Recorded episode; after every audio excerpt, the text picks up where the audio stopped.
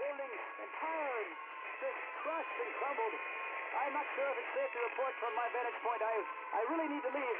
Soul Defense has informed me that the surrounding areas are in ruin. I see some people running now. In the opinion of this reporter, if this nation, or in fact the world, ever needed heroes, that time is now. That time is now.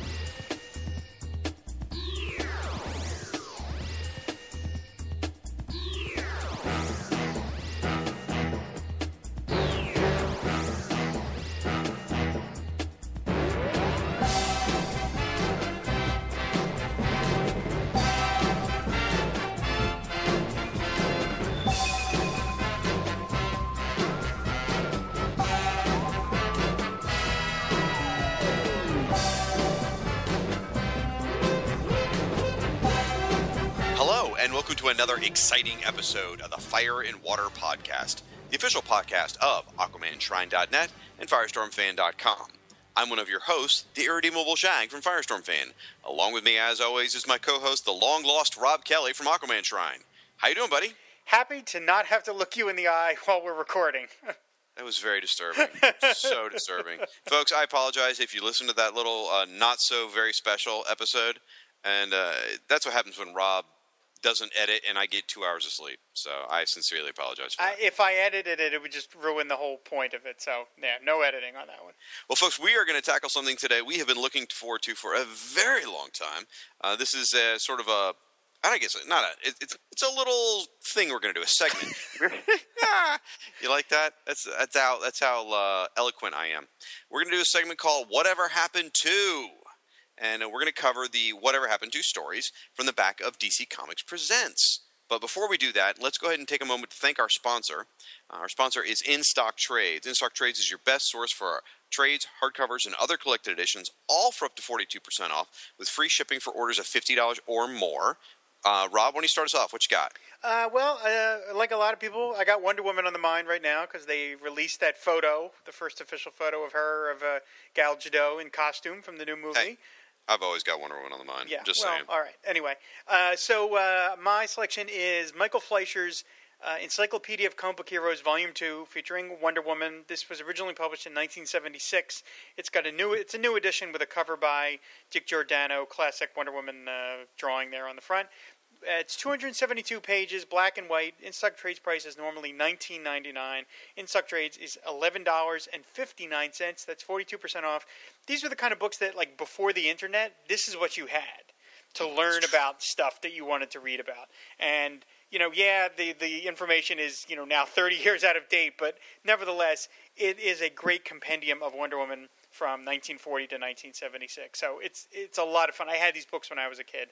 So Volume 2, featuring Wonder Woman by Michael Fleischer.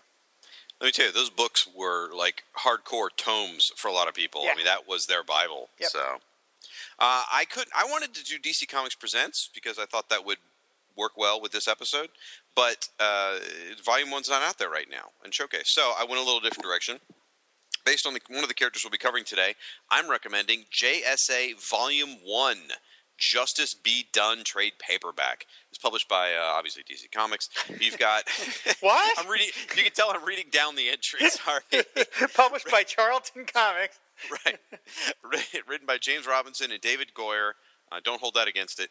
Art by Scott Benefell, Stephen Sadowski, a lot of other folks. This is the first time that the JSA was recreated in a modern sense with a new team. You know, this is when you get At that point, Jack Knight, the current Starman, you get Hourman, you get, which was the robot, you get Star Spangled Kid, Hawkgirl, the new Hawkgirl, Black Canary. They all come together to form this new team. You get Atom Smasher and Sand. This was the team that eventually Jeff Johns would come on and write, and that's where he sort of earned his legendary status as a writer as well. This is your entry point. So again, JSA Volume 1, Justice Be Done. Normally retails for $17.99. You can get it for $10.43, which is 42% off. Heck of a deal. Be sure to pick that one up, folks. And again, that's InStockTrades.com, your best online source for trades, hardcovers, and other collected editions, all for up to 42% off. And if you order $50 or more, you get free shipping, which is always awesome. So, all right. Well, Rob, again, we said we're doing DC Comics Presents. We're doing the backup stories, whatever happened to. We've been talking about doing these, geez, probably since the earliest days of Who's Who. We've been saying we were going to do this. And before we go on a little further, I do want to say I was a little nervous because we've been talking about doing it forever, and we finally started. However, in the interim, a new podcast has started, and it's called the DC Comics Presents Show, and it's done by one of our buddies, Russell Bragg. So this is certainly not meant to ape what he's doing. We're not going to touch the regular DC Comics Presents series. We just wanted to hit on these whatever happened to stories in the back. So please visit him over at DCCPshow.wordpress.com. That's the DC Comics Presents Show. Be sure to check it out. And this would be where Rob tells us something interesting. I was waiting for you to throw to me. It just that was an end of a sentence. Anyway. Yeah, almost 100 episodes. You can't figure out when to catch the ball. I was not good at sports as a child. So, yeah, we wanted to do this for a while because it feels like for every episode of Who's Who, this series comes up. Every single time we do a Who's Who, we refer to the whatever happened to strip in the back of DC Comics Presents. So at a certain point, Shag and I talked about it, and we're just like, well, why don't we just do a thing on these strips? Because I don't think anybody's covering them. I don't know if Russell's covering them on his show. I don't think so. In any case, he's not going to get to them for a while because he just basically started, and this strip started 2 years into the series. This was something that came about when DC raised its prices from 40 cents to 50 cents.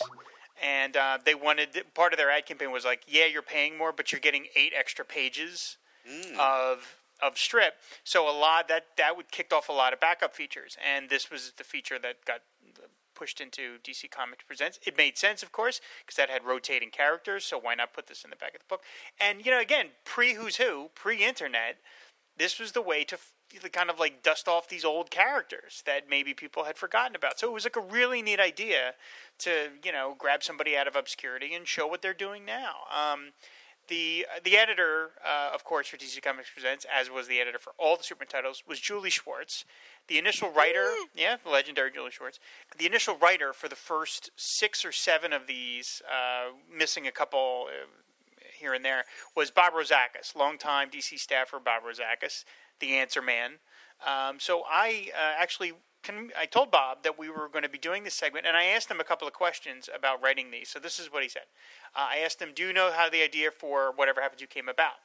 He said, I'm pretty sure it was Julie's idea. He knew there was a lot of interest in the old characters and thought this would be a great way to bring readers up to date.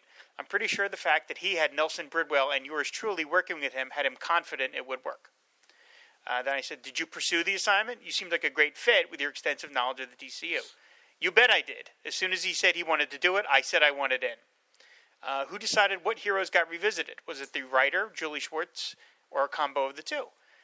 Bob says, Julie and I decided which ones I would do. I think he had Nelson put together a list of possibilities, and we went from there.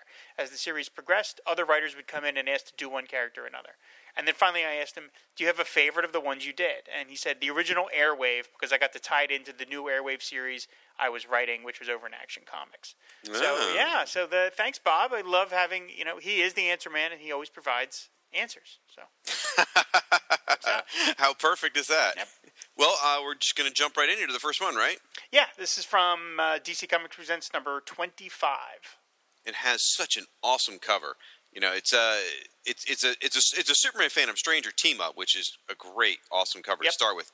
But then in the shout out box in the bottom, it says introducing a sensational series. Whatever happened to this issue superhero update? Hourman. It's got a little tiny, quarter box almost or corner box style image of Hourman, which is very cool. And across the top, 8 more thrill packed pages. you know, needs more explanation. How many hours sleep are you working on this one? Exclamation points. Wow, that's a lot harder to say than I thought it would be. All right. So our backup strip is Whatever Happened to Hourman. Here's your creative team. Bob Rozakis is your writer. Charles Nicholas is your penciler. Joe Giella is your inker. Ben Oda, letterer. Jerry Serpe, colorist. Julie Schwartz, editor. Answer the question. That's funny with Bob. Answer the question. Whatever Happened to Hourman. Now, quick thoughts here. We already talked about Bob's connection to this. Charles Nicholas is his pedigree in comics goes way, way back to 1939. Wow. And he does not have a lot of work after this. Now, I couldn't find a direct connection to Hourman. I didn't have a lot of time to do the research, but I did find he did a lot of issues of Mystery Man comics, which featured a lot of appearances by the Golden Age Blue Beetle. Now, I don't know, the records were a bit sketchy where I was looking, so I don't know if he drew the Blue Beetle strips or some other strips in those books, but he was definitely connected with that series. So, and that explains why this series looks so... not quite Golden Age, but didn't look contemporary by any means. When I started reading this, I'm like, wow, this has to be an old school artist, and sure enough, it is. You get a nice opening splash and with a description of the character. Chemist Rex TikTok Tyler invented the Miracolo. This is not my day. Miracolo pill, which thank God this is only 8 pages. Right, gave him for 1 hour the strength of a giant and leaping ability, and the super athlete and the body insensible to harm. It's apparently insensible.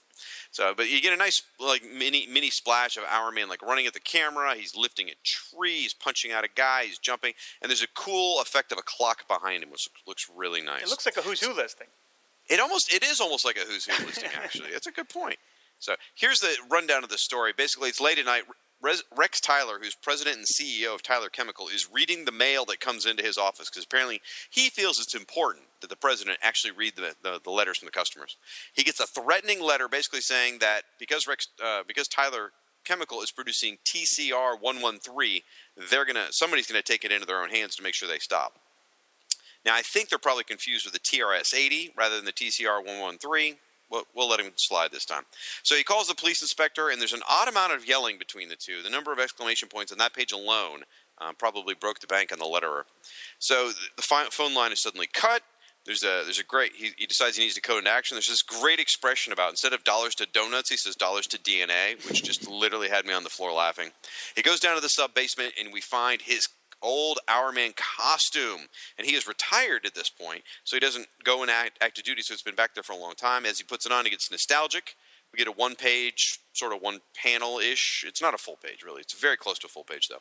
Flashback of the JSA in action. You see Dr. Fate swinging in like Spider-Man. What the hell is Dr. Fate doing? Yeah, he's swinging it like Spider-Man. It's hysterical. So he comes out of retirement, and he's kind of thinking to himself, the reason he went into retirement, and I really like this answer better than any of the others, is basically the world wasn't black and white anymore. He's kind of a black and white guy, and good and right and wrong, and there was too many shades of gray, so he hung up his cowl, so his strangely shadowed yellow cowl. He has one pill left. That's it. So he takes his one pill and turns his hourglass over, which I always thought was just a costume effect. I guess I didn't realize it's an actual hourglass he uses to track whether he's, how much longer he has of his pill strength. Never heard of a watch, Rex? Right, exactly. In fact, he gets knocked over in this one, and suddenly the sand is out of sync, so he's like, uh-oh. I was thinking, not the best plan. So anyway, he turns the timer over, and they finds out there's a break in at Tyler Chemical. And there's this great running clock, timer in the panels of each page showing you like how much time has elapsed, I like that a lot. So he comes across these group of saboteurs who have apparently stolen the Challengers of the unknown uniforms, except they're wearing these weird like surgical masks with respirators sewn in. I don't get it. They're burning all the records about the TRS-80, and this woman is actually using a Bunsen burner to burn all the paperwork, because apparently in Earth 2, Bic lighters have not been invented. So Hourman decides to mix it up with the saboteurs, lots of punching, and all this has happened. We're only halfway through the story. That's what blew me away, is how much happened in just the first 4 pages. This is the way to get into a story fast. Bob knew what he was doing. He knew his way around a story, and I was very impressed. So as Rex is going to punch, one of the saboteurs is a woman, and he says it's his practice never to hit a woman, and so he gets knocked out from behind. When he wakes up, this is a neat little thing. He doesn't know how long he's been unconscious. And the hourglass got jostled, so he has no idea how much time he has left. In fact, the counter I mentioned to you that shows up on every page now just has question marks. I love that. That's great. And it keeps going. He catches up with his saboteurs. He still won't hit a girl, but he's willing to bump a dude into the girl. That cracked me up. So he's left with one lone saboteur who's got a bomb. He's about to destroy the TRS-80. And if he does this, it will explode and cause the TRS-80 to spread across the city. So there's a moment of hesitation from the saboteur once he realizes the danger he himself could cause. He knocks him down, pulls apart the bomb, and the saboteur starts crying. And Rex is like, they don't make bad guys like they used to. And he's thinking, whoo, thank goodness my miracle held out. But he realizes, actually, his power ran out 18 minutes ago. So it leaves you wondering, as the reader, did his power last longer? Or is he just that much of a hero? He powered through at regular strength. You just don't know. But, man, what 8 pages of fun. You don't get bogged down with his origin story. It's not like he's dead either. It's whatever happened to, not how did it end. So, it almost implies that there could be more Hourman stories after this. I enjoyed it. It's a fun story. Now, just to give you some frame of reference, this its cover date is September 1980. Actually hit the stand, set your Wayback Machines to June 10th, 1980. That's June 10th, 1980. And I feel like the title, Whatever Happened to with Rex, is a little misleading because it implies you haven't seen him in 30 years, which with the next one we'll find out it's been a while since we've seen that character. Rex has been seen recently in JLA, as far as 1980. He'd been seen in JLA JSA crossovers. He was in All-Star Comics. He was in Adventure Comics. He hadn't really been missing. He hadn't gone away. And then, so it was just kind of strange to imply, like, whatever happened to us if he went away. Then, after this, All-Star Squadron's about 1 year away from this, so then Rex will become, obviously, a big name again. So, what'd you think of the story? I agree. It is a little bit of a cheat in terms of, they really aren't digging up an old character. I mean, he had been around. But I think, they were probably they were just getting their feet wet in terms of, how to, what this strip actually was. Because later on, they really do a bit, they push it a lot harder, the whole whatever happened to and that kind of thing. So, in this one, this is really kind of more just an Hourman adventure about a guy who, he'd been out of commission for a little while. But, yeah, no, I liked it. I mean, I've said before, not a big fan of Joe Gale's inks. I feel like, he makes everything kind of look like a coloring book. And here, it is a very old-style looking thing. If it's, it cracks me up that Rex Tyler on page 2, he just looks like Mitt Romney to me. Why are you saying it like that? I'm not saying it's an insult. He looks like Mitt Romney. He just does. He does. He's like lying. A businessman. It's not meant as an insult. It's Susan was like, well, this is what it would look like if Mitt Romney was governor of Massachusetts and decided to become a superhero. I like that he keeps his costume in the big vault. That's just sort of funny. He's got this whole big vault just for his costume, just to hang there. Yep. It's the Hour Cave, but it really is just his costume in a trunk. That's all.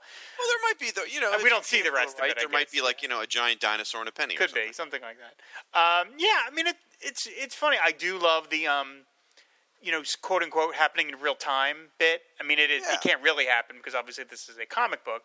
But anytime they did that in a movie or on a TV show, there's a great episode of MASH that takes place in a half hour, and there's a clock on the screen as it goes by. So that's a nice gag, to kind of do. And then when the sand runs out, or when he's realized the sand is all flibberty widget, he then in the little box it says question, yeah. That's a nice gag. So it Rozakis crams a lot of little fun little bits into this, and then the guy crying at the end is just strange. That is hysterical. But and then he's just standing there. Hourman is standing there with his hands on his hips, like ha ha ha. So it's fun. It's meant to be just 8 pages of a fun little adventure of somebody you don't get to see very much, and that's exactly what it is. So it's sort of classic comics. Something else we forgot to mention, that page with the JSAs saving everybody, and Dr. Fate's doing that. He's kicking a guy in the face. But he's swinging in, and it looks like a gymnast move. Anyway, what I didn't notice till just now is when they're stopping the car. Yeah, there's the lady. Baby carriage. Yeah. Now, the only thing missing from this, which would have made this story a triple A+, in my opinion, would be the explanation of how his bright yellow cowl stays black in the front. If anybody could explain that, then, that would be the total win. It's just the lighting, man. It's just lighting. Uh-huh. Now, am I wrong? Are those not the Challengers of the Unknown uniforms? They look very Challenger-like. They do. Yeah. There's 4 of them. And there's 4 of them. And one is a woman. Well, there were 4 guys and a woman. But, yeah, they borrowed the woman. There was that 5th Challenger who was the woman. Yeah, it's a great fun little feature. You could do this today, and I think it would work just as well because you have all these other characters you could dig up and just give them 8 pages to shine. Yeah, absolutely. And I think they probably, and we'll see a little more with the second one, they probably figured out that using the classic artist may not have been the best way to grab modern day readers' attention. So the next artist is a little more contemporary. But, yeah, super fun. So glad we got to do this. Yep. All right. Well, next up is from DC Comics Presents number 26, which, as we all know, nothing significant happens in that book. Come on. You got to tell them at home. All right. Yes. That is, of course, the insert. It features the free insert of the new Teen Titans. Very first appearance of the new Teen Titans. So, yeah, I mean, it's funny what you just mentioned about kind of getting an older artist. I mean, having George Perez doing the Teen Titans is like the epitome of like 80s modern comics as they were at that time. You know, I mean, you probably couldn't have something more older looking than that Hourman feature. And then the very next issue, you're ushering in the new Teen Titans, which was just going to completely upend DC Comics in terms of how they approach their comic books and stuff. So, so that's the free feature. And that the team up in that issue is Superman and Green Lantern. The backup feature here, whatever happened to, this time it is Sargon the Sorcerer, who, unlike Hourman, had a lot less appearances. So this... I mean, he had still been in some things, so this wasn't, again, a digging somebody up that hadn't been around for 20 years. Well, just to give you some frame of reference, just since you brought it up. This is cover date October 1980, hits the shelves July 7, 1980, by the way. But since 1972, Sargon had one appearance. So he really hadn't been seen except for one time in 8 years. Wow, okay. All right, well, then that qualifies. Then he totally qualifies for this. Yep. The writer is, again, Bob Rozakis. The art is by Jose Delbo and Kim DeMolder, who both have the honor of having instructed me at the Cubert School. Lucky them. They must feel so special. I'm sure they do. They both gave me bad grades occasionally. Ben Oda is the letterer. Jerry Serpe is the colorist. Julie Schwartz is the editor, of course. This story opens in a museum where on display is the Ruby of Life, which is the thing that Sargon used to get his powers. And the guy who's giving the tour is explaining to all the people there that this is what gave this guy his powers. And right by the Ruby of Life, they have a giant picture of Sargon. So this is like a pretty fun museum that they actually have superheroes displayed up on the wall. People ask, and a little bit of doing some exposition here. The guy tries to touch the ruby. He can't because it's been powered to repel anybody's touch, so it's completely theft-proof. A woman asks, I thought Sargon was a bad guy, and they explain that occasionally he had been a bad guy. And then we have some flashbacks, rounded corners, where we see Sargon interacting with the Flash, Sargon interacting with the Justice League, and then Sargon interacting with Wonder Woman. Now, the guy talks about how after he stopped being a bad guy, Sargon retired. And then the fact that there are other rubies, not just the one. One is in possession of the Justice League. And then off in the corner, we see that Sargon is there. Sargon is there, yes. And he is listening to all this go on. And he talks about all the rubies are out of reach to all, including myself. Just as the one Wonder Woman destroyed is now unattainable. This one remains accessible, and so see? Not so easy to read, is it? I know. I'm tired too, and so I wonder what happened to the recently. I wonder after what's been happening recently whether I have truly retired. And he's talking about how all of a sudden there were mysterious robberies going on. The gold disappeared out of the Federal Reserve. A bunch of paintings have disappeared out of a museum, and they sound very much like the kind of crimes that he would have committed back when Sargon was a bad guy. So at the night falls and the museum is empty, he's there with the ruby, and all of a sudden he is punched off camera by someone. We don't know who. He wakes up in his bedroom. I love that in his bedroom there's a giant S on his headboard. Like, I didn't even see that. That's awesome. I love that he customizes his stuff.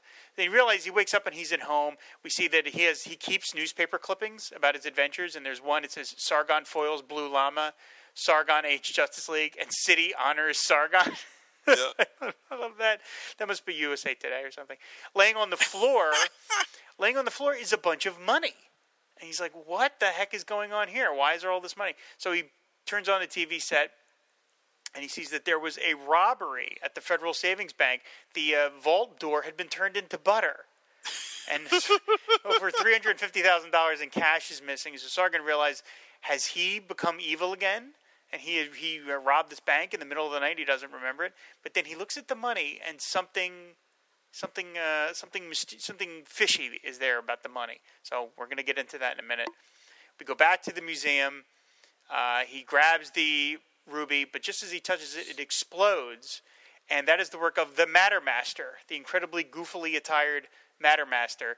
He is there to grab the ruby. He picks it up, and all of a sudden, someone from off camera yells, "Hands off that ruby!" He turns around, and it's Sargon, which doesn't make any sense because the Sargon is also laying on the floor unconscious. So how is that possible? Well, it turns out that Sargon used his powers to turn the Sargon in the painting into a live person. So the whole thing was a decoy. So as the painting Sargon goes back into his painting, Matter Master and Sargon battle. Matter Master has a suit of armor come alive and attack him. Sargon dismisses it with his powers. Then Matter Master has Sargon's own turban attack him. Really kind of cheesy. He undoes that. They fight each other. He punches him. He punches Matter Master, knocks him out. I love this bit where Matter Master says, "I'll make you tell me what I did wrong." And Sargon says, "So you won't make the same mistake twice? Sorry, but I'm not that accommodating." And he knocks the Matter Master out. And what with a punch. With a punch. And in a thought balloon, we realize that Sargon figured out, looking at the money, that it was not himself that was stealing the money in the middle of the night. It had to be somebody else because all the money had the same serial number, which indicated that it was one bill replicated 25 times as opposed to 25 different bills. So that's what made him realize that he was, in fact, not turning rogue in the middle of the night and stealing money. So at the end, he says, "Fortunately, the Matter Master did know I retained some magic powers even without the ruby, and despite all appearances, it has never been out of its display case." And that's the end of the story as he carts off Matter Master over his shoulder in a very humiliating style. So that is the end of this segment. It's not any more humiliating than the costume Matter Master's already wearing. No, that's true. The dignity level is already very low for Matter Master. So what the hell? So anyway, this story is fun, much like the Hourman one. They crams a lot in here. I mean, there's a lot of plot going on. It's fun. The one bit that frustrates me is I have never been a big fan of Jose Doble's work. It had nothing to do with the fact that it gave me a bad grade many years ago. I still haven't really gotten over it, obviously. But on page 5, when it says, "A touch of the TV set," and we see Sargon, and they draw Sargon literally turning on the television with his finger, like he's pressing the button. Okay. That, he should have used his magic powers to turn it on.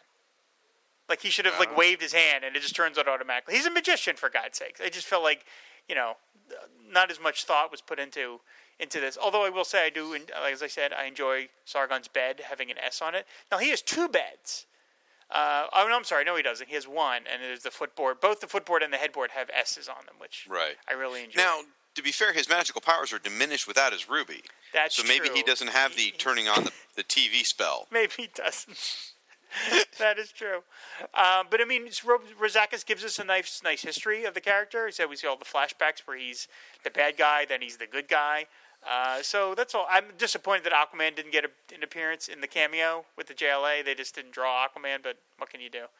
Who else they got? Who they got? See, Batman. Virtually everybody else. Yeah. Atom, Flash, Hawkman. Well, Wonder Woman didn't make it. Oh, no, never mind. She's the panel before. Oh, yeah, you're right. Yeah. Pretty much everybody. Now, Aquaman wasn't in on that case. That's from Justice League number 96. So maybe maybe they even did the research and like only drew the characters that were in on that adventure, which would have been actually kind of probably more effort than I would have even expected, really, to be honest with you. But no, it's good. I like the angle with the serial numbers. It feels like very Encyclopedia Brown. So it's you know, as I said, it's a fun little bit.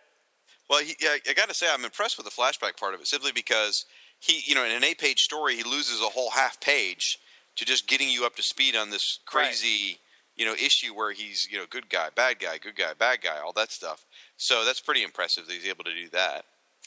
And Matter Master. He is such a chump. I mean, yeah, he is. He is the most ridiculous villain. He's got insane amounts of power, and yet he can't do anything but, you know, make it somebody's own turban attack him. It's just, oh, come on, man. Even Slipknot is like, dude. Really, you know, and then that costume's really bad too. Yeah. So now is Sargon? I guess Sargon's Earth One. Is that right? Or well, this is one of your favorite things. He likes to hop from planet from Earth to Earth. Okay. Because he was a Golden Age character. He first appeared in the 40s, and I think he might even. I should know this because we went over the Who's Who listing. I think his first appearance is in Sensation Comics #1, which is Wonder Woman's second appearance. So I mean, he's a long-time guy. But then later on in other stories, he appeared on Earth 1, and of course the DC writers felt the need to say, well, he traveled to Earth 1, he traveled back to Earth 2, and he's a magician. He can do it. What's the difference? All right. You know? I couldn't remember where Matter Master was, but I guess he's Earth 1 as well when I think about it. So it's overall fun issue. You know, fun little story. I enjoyed it. These are a real joy. I mean, just seeing, you know, the one more adventure of a character you haven't seen in a long time is a really neat idea. So, and Sargon's a guy I'd seen in action very few times. Now, he appeared right after this in the classic Black Canary origin in JLA number 219-220. And he's the one where he actually flirts with Power Girl because he says to her, if I was just a trifle younger, I would go for you, basically. Which, who doesn't flirt? Yeah, I mean, really. I mean, that's kind of silly. Firestorm and her were almost going steady at one point. That's right. So. But yeah, so he – and that's only a year – that's only about 2 years after this. So, I mean, he, you know, after you mentioned he hadn't appeared for 8 years, and after this he appears kind of frequently because then Alan Moore used him in Swamp Thing. So this was kind of his return engagement, and then he got sort of started being used again fairly regularly, and he appeared in Crisis and stuff, so. Some All-Star Squadrons, some Crisis, some JLAs, and then, there goes Swamp Thing. Yeah. So then he would just kind of show up in, like, young All-Stars because they could still use him because he wasn't dead yet. Yeah, I mean, you see how this feature, this whatever happened to, kind of serves as we'll go along when we do more segments. I mean, we realize some of the characters kind of get just dispatched. They use this story to get rid of some of them in a sort of more permanent way. But here, it's clearly like using it as a springboard for potential future writers. You know, it's like, oh, hey, everybody, remember this guy? Well, you can use him. Here he is. This is what he's doing. And other writers did. So it kind of served a dual purpose of sort of reminding other writers, hey, we have this guy that's just sitting around that you could use. Well, it's also probably good for copyright purposes. Also, you know, in this case with Sargon, they kind of needed to redeem him because his last appearance in Wonder Woman, it looks like had been a bad news there. So, and I get the feeling like almost people weren't paying attention to whether he was a good guy or bad guy because, you know, bad guy in Flash, good guy in JLA, bad guy in Wonder Woman. It's like, you know, and then Bob comes in and goes, you know what, I'm going to answer this. I'm going to take care of this. I mean, so he laid it down. Yep. Exactly. So up next it says Kongorilla. Woo! That should be fun. I think we should skip all our Who's Who's and just get to that. Maybe so, right. Well, this is going to be sort of an infrequent segment, folks. We will come back from time to time. It's sort of like, you know, we're going to do a few more Bob Haney showcases. You know, we're going to do a few more of the backup feature stuff. It's just going to be a kind of a segment we do when we've got a wild hair and feel like doing something fun. Now, I mentioned at the top of the show, remember there is a DC Comics Presents podcast done by Russell Bragg. Along those lines also, there have been I don't know if you've noticed this, Rob. There's been a tremendous amount of podcasts and blogs and really cool initiatives started by people that listen to this show. I've been blown away. I can't keep up with them. You know, I mentioned before Aaron Moss has started a podcast about the Suicide Squad. Did you know Diablo Frank has a podcast now? I did not. Yeah, well, iTunes won't allow it, apparently, because it's not on iTunes yet. I think they said no thank you when they heard it was from him. I'm just kidding. They're a good idea. They're working on getting it up there. But so... There's a bunch of blogs that have launched. I'd like to think I'll take credit for the most recent Who's Who episode, causing all of you guys to do that. But here's what I'm going to ask of y'all at home. Do me a favor. Shoot us either an email, which is – what's our email address, Rob? firewaterpodcast@comcast.net. Yep. Or actually, you know what? That's probably the safest way to do this because otherwise it's going to get lost if we do a bunch of places. Let's do it there.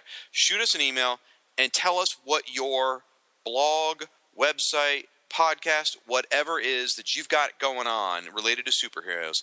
And in an upcoming episodes, we'll pimp it on the show. We've done this before. It's been probably a year, maybe less, since we did it last. But if you've got something related to superheroes and you're doing it, whether it's new or old, even if it's Luke Giaconetti and his Being Carting Hall or, you know, Earth's Destruction Directive, which has been going, both of those are great and been going on for a while, it's time for us to pimp it again.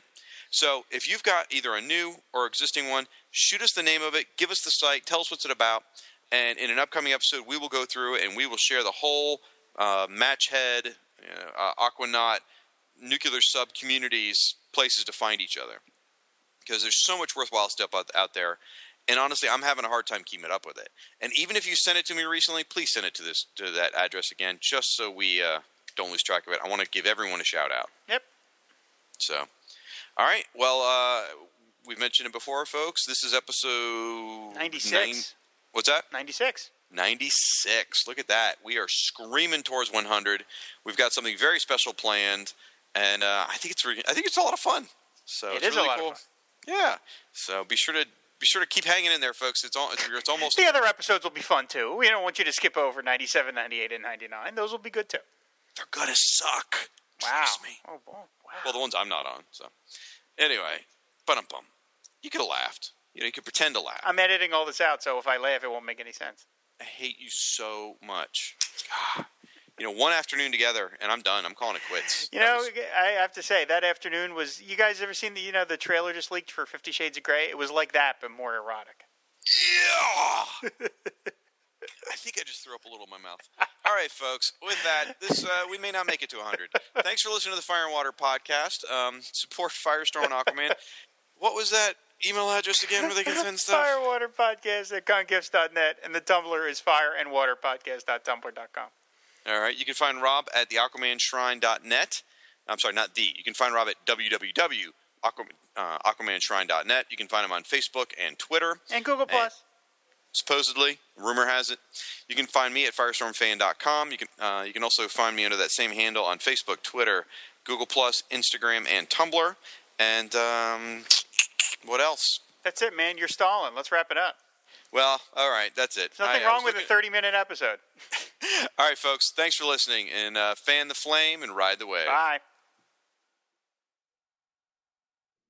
Aquaman and Firestorm fighting crime together. Soak them down or burn them up. No one does it better. Whenever you find trouble, they'll always be there to catch them in a bubble or even torch their hair. Stand for truth and justice in sea, on land, in air. Firestorm and Aquaman, they make a super pair. Aquaman and Firestorm, super friends forever. Yeah!